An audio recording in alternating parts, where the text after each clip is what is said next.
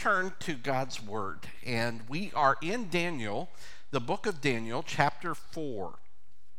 And I'll invite you to turn with me in your Bibles to that book. You've probably by now figured out where Daniel is in your Old Testament, hopefully, if you're uh, following along these last few weeks. But I'll invite you to stand. We're going to read, we're really going to deal with the entire chapter, but it's been my practice here. I'm going to read part of that that kind of sets the stage, and then we'll deal with the entire chapter as we go here. It's rather long, but verse eight, uh, I want to read down through verse 18. Daniel 1 uh, 1, 1 through 18 here. In fact, before we do that, let's just ask the Holy Spirit to work in our hearts and, and minds today. Lord, this is your word to me today. May it be a lamp unto my feet and a light unto my path. Help me to hide this word in my heart that I might not sin against you. May I pray it in read it through, live it out, and pass it on. Amen. Amen. Beginning here with verse 1, hear God's word King Nebuchadnezzar, to the nations and peoples of every language who live in all the earth, may you prosper greatly. It is my pleasure to tell you about the miraculous signs and wonders that the Most High God has performed for me. How great are his signs, how mighty his wonders. His kingdom is eternal, an eternal kingdom. His dominion endures from generation to generation. I, Nebuchadnezzar, was at home in my palace, contented and prosperous. I had a dream that made me afraid. As I was lying in bed, the images and visions that passed through my mind terrified me. So I commanded that all the wise men of Babylon be brought before me to interpret the dream for me. When the magicians, enchanters, astrologers, and diviners came, I told them the dream, but they could not interpret it for me. Finally, Daniel came into my presence, and I told him the dream. He is called Belteshazzar, after the name of my God, and the spirit of the holy gods is in him. And I said, Belteshazzar, chief of the magicians, I know that the spirit of the holy gods is in you, and no mystery is too difficult for you. Here is my dream, interpret it for me. These are the visions I saw while lying in bed. I looked, and there before me stood a tree in the middle of the land. Its height was enormous. The tree grew large and strong, and its top touched the sky. It was visible to the ends of the earth. Its leaves were beautiful, its fruit abundant, and on it was found shelter. On it was food for all. Under it, uh, the wild animals found shelter, and the birds lived in its branches. From it, every creature was fed. In the visions I saw while lying in bed, I looked, and there before me was a holy one, a messenger coming down from heaven. He called in a loud voice, Cut down the tree and trim off its branches strip off its leaves, scatter its fruit. Let the animals flee from under it, and the birds from its branches. But let the stump and its roots, bound with iron and bronze, remain in the ground, in the grass of the field. Let him be drenched with the dew of heaven, and let him live with the animals among the plants of the earth. Let his mind be changed from that of a man, and let him be given the mind of an animal, till seven times pass before him. The decision is announced by messengers. The holy ones declare the verdict so that the living may know that the Most High is sovereign over all kingdoms on earth and gives them to anyone he wishes and sets over them the lowliest of people. This is the dream that I, King Nebuchadnezzar, had. Now, Belteshazzar, tell me what it means. For none of the wise men in my kingdom can interpret it for me, but you can, because the spirit of the holy gods is in you. God add his blessing to that word. Be seated. I want to tell you up front where we're going. This morning, I'd like to be real clear about how it is we can have a right relationship with God. You know, in Genesis, and if you're familiar with what happened in Genesis, God creates the earth, He puts Adam and Eve in the garden. And then we remember that Adam and Eve were tempted. The tempter came and revealed what lies, in fact, behind every sin. He said, When you eat of this tree, this tree that God told you not to eat, when you eat of the fruit of this tree, your eyes will be open and you will be like God. Ever since, the reality is humanity has wanted to be, or often thought it to be, God. And I want to just tell you this morning the first step toward having a right relationship with God is understanding that you are not God. It, it's the beginning of spiritual and moral sanity. And we're going to talk about this this morning. I, in fact, let's let's start off today. Turn to your neighbor and say, "Hey, I I'm, I'm Jeff or whatever your name is, and I'm not God." Just kind of get the prime pumped here. Yeah. Everybody clear? That's an affirmed truth. It's so important to understand. But in fact, if you really think about it, it turns out that that is a much harder confession to make than what we realize. The writer Anne Lamott wrote one time, I love this. The different the biggest difference between you and God is God doesn't think he's you. Part of what that means then is the core, at the core of humanity, is not just ignorance is not just lack of self awareness or lack of information or lack of education. It really is, at the core, a pride, a sense of self sufficiency and stubbornness. It damages relationships beyond my relationship with God, it, it damages my relationship with others. I get toxic to be around when I don't get this right. Dale Jotter sent this to me this week. I, I kind of thought it was funny. It's got uh, uh, this guy and his wife Margaret, and he says, Margaret, for the last 30 years, all you've done is find mistakes in everything I say. 31 years, dear. 31. I don't know why. I, that just made me chuckle. Anyone resemble that? Or we'll, we'll just go on. We'll just move on here. Listen, I want you to know that the most important discovery you can make this morning is I am not God.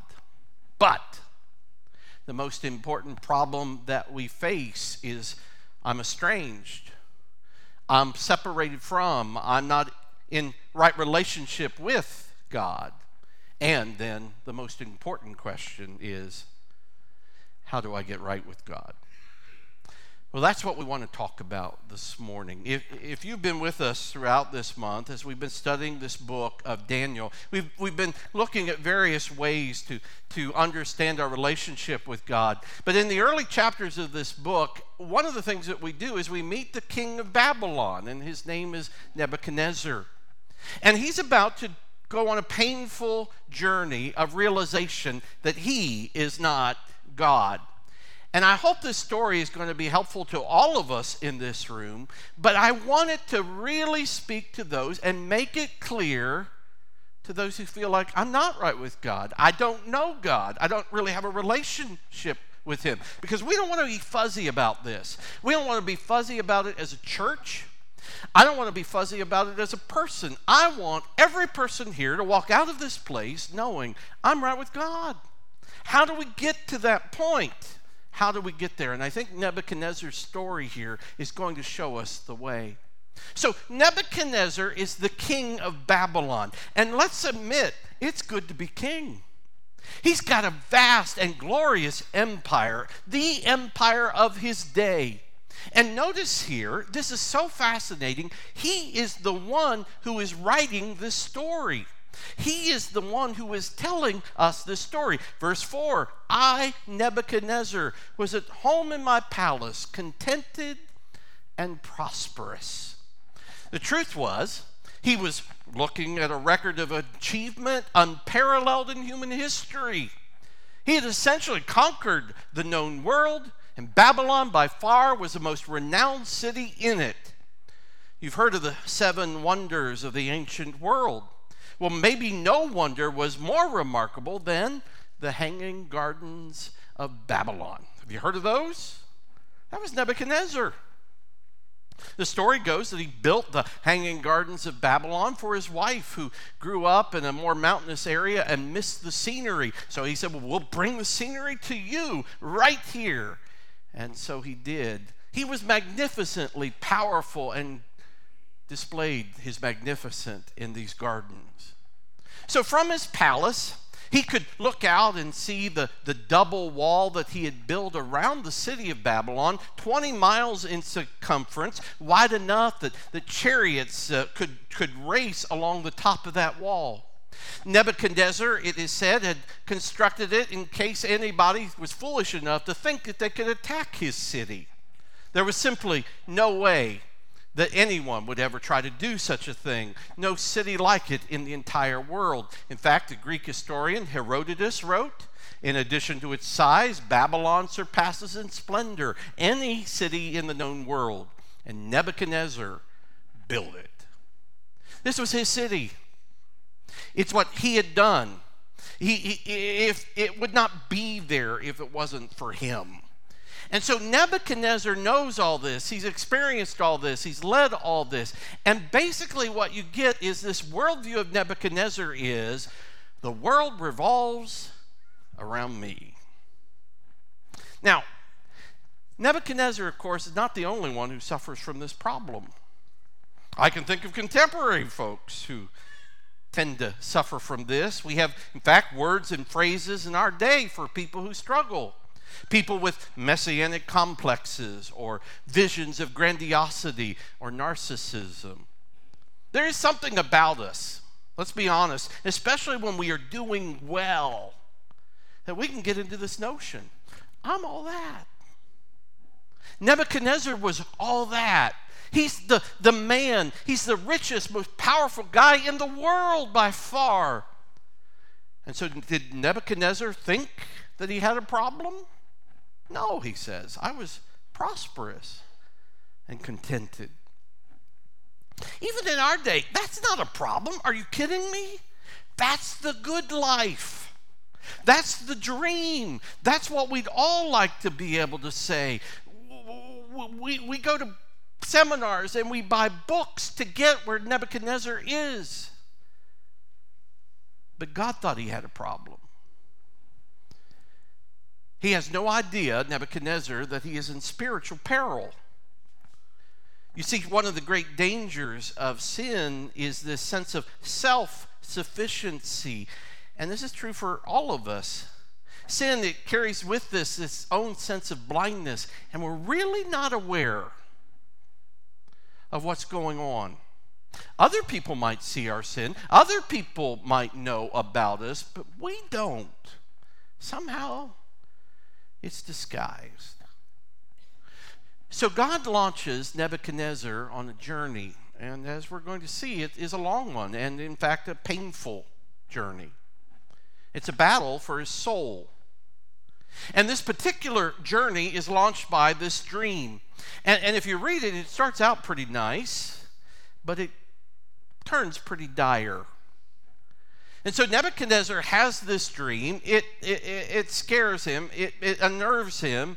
And he says to his advisors, who, who, who do you think the tree in this dream is? And his advisors have no clue. Now, we've seen this, this go before. Of course, I think it's interesting. He tells them the dream this time. I wonder if they just don't have the courage to tell him the interpretation. But, but, but, but no one is willing to step up. And of course, he knows his old friend Daniel. He brings him before him and says, Daniel, I want you to interpret the dream for me. And Daniel does. And the first part sounds pretty good. Daniel says to him in verse 22 Your Majesty, you are that tree. You have become great and strong your greatness has grown until it reaches the sky, and your dominion extends to the distant parts of the earth. Now that's transcendence. No one's bigger than you. You have it all. Your power extends to the most distant parts of the earth, Nebuchadnezzar. And Nebuchadnezzar's listening to that, and it sounds about right. But notice there's no acknowledgement or dependence on God no awareness that what he has built has been built on the backs of the poor or built on the backs of those who are suffering to, to put all this together, those he has enslaved to accomplish all his work.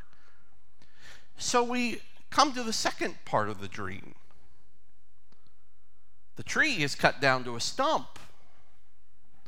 and its branches and the leaves and the glorious fruit are suddenly all gone. Uh, the creatures deserted. No more birds living under the shade of the tree. The stump is left alone. And I wonder how Daniel felt when he says to him, Nebuchadnezzar, you're the stump. In other words, you're going to lose it all. All that power and all that glory and all that you thought was under your control, even your ability to reason. Nebuchadnezzar, it's going to be gone. It was all uh, uh, something that you thought you earned and you deserved. Listen, it was a gift to you, and what was given to you can be taken away from you, and in fact, it will be taken away. Now, in verse 17, we, we, we read there is a, a reason for this. Uh, verse 17 says, The decision is announced by messengers. The Holy One declares the verdict so that the living may know. That, that means that everyone may, may learn something from this. So, this is for us. If you're living this morning and, and you're probably breathing today, then this is for you. This is a, a, a lesson that we are to learn here. But I, I think about Daniel here and the courage it took him to stand before the king. And Daniel does not stop here. He goes on to say, Therefore, your majesty, be pleased to accept my advice. Now, I, I, think this is interesting. Be pleased, be happy about what I'm about to say. And then he follows that with this Renounce your sins by doing what is right and your wickedness. Nebuchadnezzar, uh, renounce your sins, renounce your wickedness. Did you know, Nebuchadnezzar, that you are a wicked man? And as we read this story, Daniel is not speaking these words with contempt. I don't think he hates Nebuchadnezzar. I think he's rather fond of him. He says, Renounce your sins by doing what is right, and your wickedness by being kind to the oppressed. Or it could be translated by doing justice to the poor. You, you see what Daniel is doing here is he is speaking what we often call speaking truth to power. How many times do you think Nebuchadnezzar has had someone stand in front of him and say, King, you need to renounce your sins? I don't think it's ever happened before. And I want you to imagine then the courage it's taken Daniel to stay to, to say such a thing. Renounce your sins, renounce your wickedness. Now, listen here, this is important. See, Daniel is going to do some very important and serious meddling. By the way, and I think people get confused by this, Daniel does not say, you know, king, Listen, you can live any way you want. You keep doing what you want. All you need to do is, is, is change your thoughts about who is God. I, I want you to, to shift your thinking about your religion. Just swap your religious opinions. Just adopt the name of my God instead of your God's, and you'll be fine. No, Daniel says, Nebuchadnezzar, you've got to change there has to be a substantive, real change in your life. Renounce your sins, renounce your wickedness. And you see, Daniel here is starting to, to meddle in his personal life. How much money, how much more money do we need to put into those hanging gardens? How many more layers of walls need to go up? How many more palaces need your name inscribed on the Nebuchadnezzar? How many more human beings do you have to enslave and starve and kill to get what you want? You see, this is not just about Nebuchadnezzar changing the name of the God he worships, although it includes that. This is renounce your sins. You need to change. And I just want to share with you you know when a person gets in a right relationship with God, and yes, this sometimes can be painful, and we all need the help of God to accomplish this, but something begins to change in us. We begin to, to, to do things differently and see things differently. Yes, we need help, but I have come to know the truth is about me, I am not God. But it's not just because I'm finite, it's not just because I'm limited, it's because I am sinful. I am wicked. And sometimes I don't even know the extent of my sin. In my heart and, and in your heart too. And, and, and this is the truth. We have these patterns of pride. We have this dishonesty or greed or sense of superiority. I have this contempt for others who aren't like me. I, I pass judgment on others so, so easily. Never mind sexual immorality or vanity or apathy, or selfishness and deceit and gluttony and hypocrisy. These things, they, they get very deep within us. They're a part of us. In fact, we're so used to them, sometimes we don't even see them. Sometimes there's just this veil, and we don't really know that that's me. And, and, and, we see this, you know, if, a, if a, a, politician gets caught doing something, or sometimes it's a pastor, and one of the first things you'll often hear is, well, that's just not me. And that's the problem. It really is me. And the truth is, it really is all of us. There is this truth I am not God, but I am a sinner. It's just often that we're pretty good at hiding it or disguising it or lying to ourselves about it. But Nebuchadnezzar, you need to change. Now, notice this. Daniel goes on to say, It may be that your prosperity will continue. I think that's interesting. It may be it sort of depends, Nebuchadnezzar. And so the question is Nebuchadnezzar, are you willing to listen? Nebuchadnezzar, are you willing to humble yourself? Are you willing to renounce your sins? Are you willing to change? And, and, and here's the thing we really aren't sure how Nebuchadnezzar responds. He doesn't tell us in this story. Yet in verse 29, this is what we're told. Notice the timing. Twelve months later, as the king was walking on the roof of the royal palace of Babylon, he said, Is not this the great Babylon I have built as the royal residence by my mighty power and for the glory of my majesty? Now, how is Nebuchadnezzar doing on this humility thing? Uh, not so well. You remember Joe Namath? How many of you remember Joe Namath? Broadway Joe, uh, quarterback for the New York Jets. You know, a lot, a lot of things could be said. I was watching a YouTube video. Uh, it came on in my feed all of a sudden, and it was an interview of, of Joe Namath uh, describing some of his time while he was at the University of Alabama. But I was interested to find out that he wrote an autobiography. He wrote this, and it was self entitled. This, you got to love this. It was, I can't wait until tomorrow because I get better looking every day.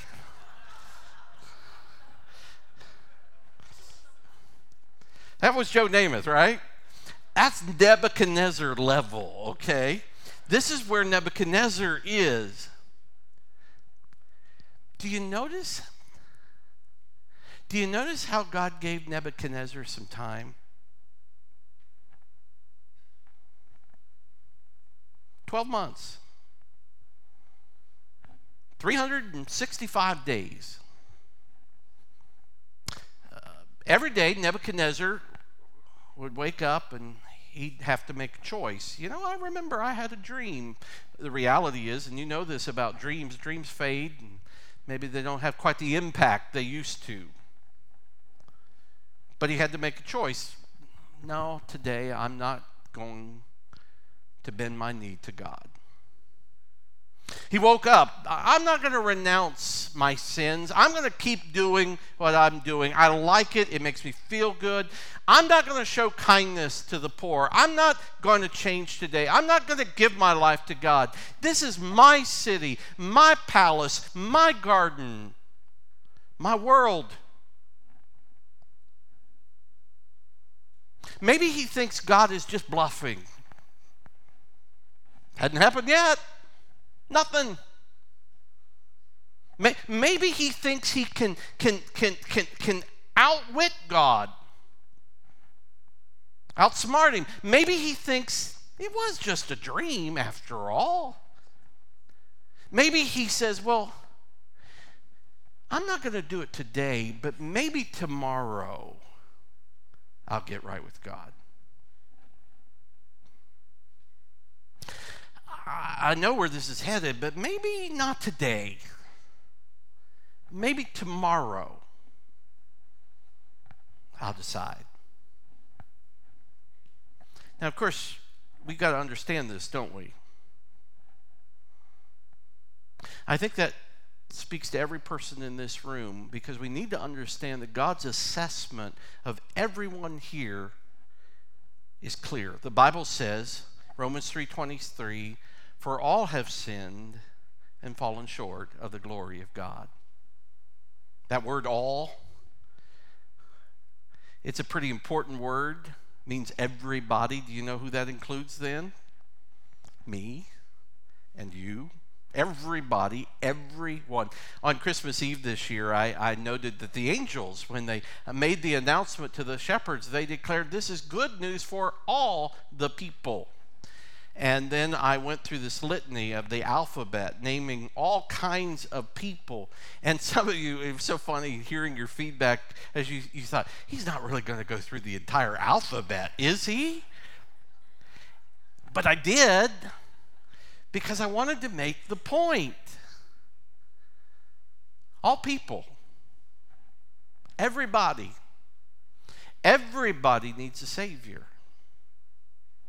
Jesus is good news because we've all fallen short.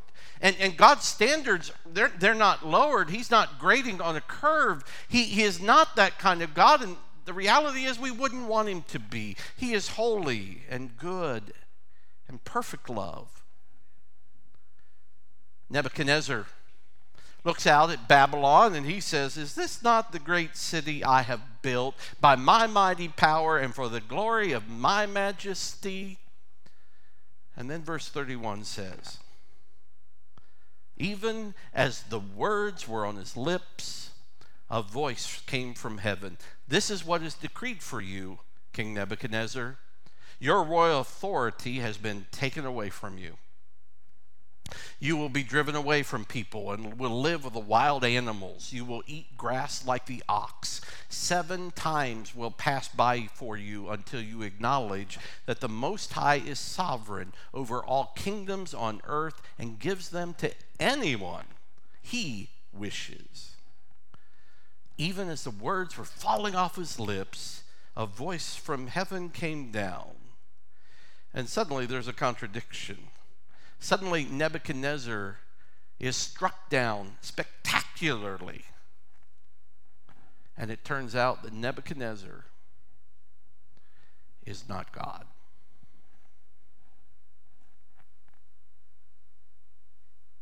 Think about that picture. Suddenly, his, his mind loses its sanity. He's eating grass with the cattle he had a great palace, the most magnificent, perhaps in history, built the magnificent gardens. He did it on the backs of the weak and the poor. And while they suffered, he never saw them. And now he is one of them. Homeless, hungry, desperate. Nebuchadnezzar, you are not God and you never were. Now, what does this mean to us? Well, one of the things it means is that, listen, folks, this becomes a warning to us. We don't have to hit this bottom. Now, we all will get there in death, if not sooner, one day, if we don't do something about this relationship with God. But this is a warning. Remember in verse 17, this is so that the living may know who the Most High God is. And so for seven years, this, this journey plays out. It's disgusting and depraved. It's embarrassing. But there's a turning point, however, and that's where I'd like to focus on. Seven years go by, and in verse 34 we read, in fact, let me read it from, from the NIV here, if I can. It says, At the end of that time, I, Nebuchadnezzar, raised my eyes toward heaven, and my sanity was restored. Then I praised the Most High. I honored and glorified him who lives forever. His dominion is an eternal dominion. His kingdom endures from generation to generation. Now, this is what I want you to see. This is where I want to focus. There came a point where Nebuchadnezzar looked up.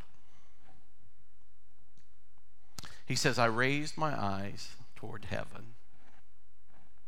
Now, I want you to know he is not simply saying physically, I raised my eyes up. No, he's saying something much more significant than that. He is saying, when I looked up, I was looking at a God who transcended me, a God who still loved me, a God who wanted to deal with me. Finally, I asked God to do what I could not do for myself. I could not live a different life. I could not forgive my own sins. I could not give myself a clean slate or create in me a new heart. But when I looked up and I saw heaven, something changed. I, I, I raised my eyes toward heaven and my sanity was restored. when you're in right relationship with God, everything begins to make sense. Then I praised the Most High. I honored and glorified Him who lives forever. Who's getting the glory now? Who's the majesty now? You see, His eyes have been opened to the truth. Nebuchadnezzar, you are not God. Only God is. Now, listen, that is all God is waiting for because God always responds to a heart of repentance. God is always willing. You may not get it all right. Nebuchadnezzar has some theology he needs to learn. But God is ready and willing to open himself to you if you will just look up. Don Shula, another uh, famous uh, person in the football realm. Was the coach of the Miami Dolphins, had an incredible run at one time. Some of you may recall that name. He said he was uh, on vacation in New England and went to the movie theater one snowy night. There were just a handful of people in the theater when he went in, but when his wife and Shula came into the theater, suddenly people began to applaud. Well, Shula was kind of secretly pleased, and he wanted to make sure that this registered with his wife. And he said to her, Gosh, I, I guess there isn't a place where I'm not known. Well, after the movie was over, he ran into a guy, and uh, Shula stuck out his hand and said, uh, uh, uh, Good to see you. And, and, and Shula said, Well, I'm surprised you, you recognized me. And the man said, What? Should I know who you are? We all were glad you came in. The manager said he wasn't going to start the movie until 10 people came into the theater that night. We were just glad someone showed up. He's not God. Some of us live under that delusion. I want you to hear me this morning. Listen, nobody gets right with God based on the performance plan. You know, I was good enough, or I was kind enough, or I was generous enough. Nobody gets there because they were gifted enough or any of those things. God, God says you're not enough, and yet He doesn't lower His standards one bit. But this is the thing. While God doesn't lower His standards, have you ever thought about how He was willing to lower Himself?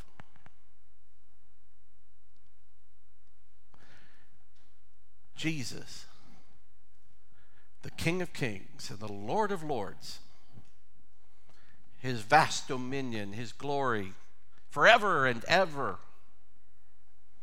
he humbled himself and he became one of us. And he was born to a peasant couple in Bethlehem, and he lived a perfect life, a life that I could not live. And then he died on the cross, and he died in my place. And he died in Nebuchadnezzar's place. And he paid the price for my sin. So he, the great King of Kings and the Lord of Lords, comes and takes my place so that I can have a right relationship with him. I don't know about you, but that's the good news. Now, here's the thing. Here's the thing. You can know all that, you can have it up here, and still not be in a right relationship with God. You could be in church every week, you could know all the great theology, and still not be in right relationship with God. Why is that? Because you have to respond. Not, well, maybe I'll get around to it tomorrow. You have to say, I'm not God. I am a sinner. There is a wickedness in me that I don't even know. I, get glimpses of it, and it scares me from time to time. But I also know that God, you love me, and your forgiveness is a gift. And you came to the cross because you you want to deal with sin and all of its ugliness, but it's also the perfect demonstration of how much you love me. I, I accept then, I say yes to renouncing my sin and accepting you as my Lord and my Savior. And, and as long as I have breath, I want to follow you and give you my days. And so I ask you this morning have you made that decision? Do you know with certainty and assurance. It's hard, it's, it's humbling.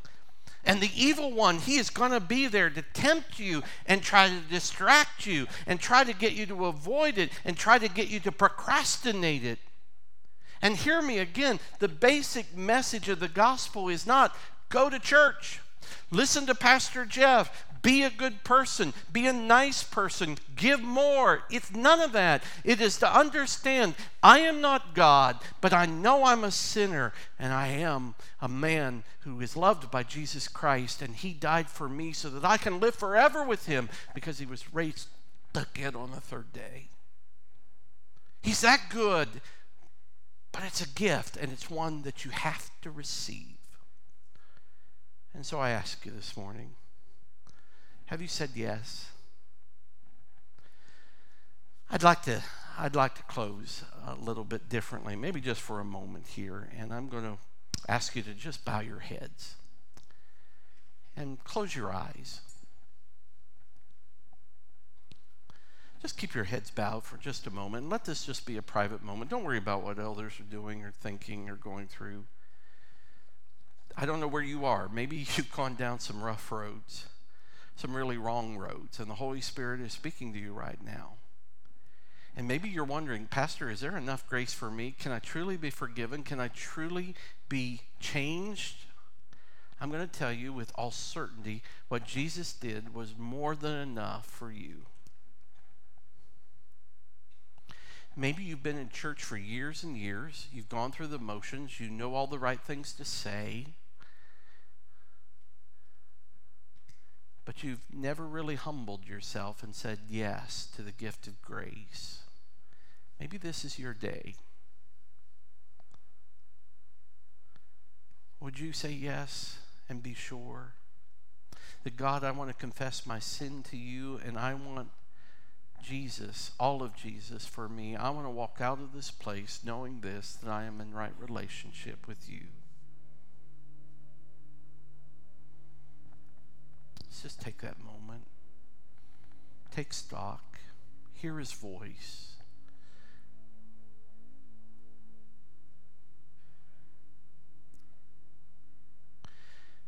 Friend, if, if you are praying a very sincere prayer of asking God this morning to forgive your sin, you are renouncing your sin.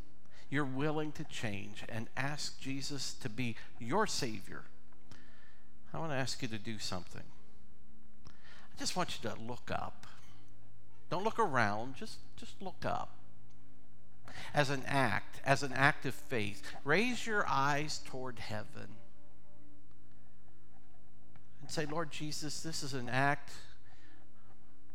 of remembrance that, Lord, you have saved me, that you want a relationship with me, that I am a, in a relationship with you, not because of anything I've done, but because of the gift of your grace. I'm yours. Look up. God, I'm, I'm, I'm committing to you today. Look up to heaven and say, Lord, I, I, I'm yours because you called me. I'm yours because of the freedom that you give.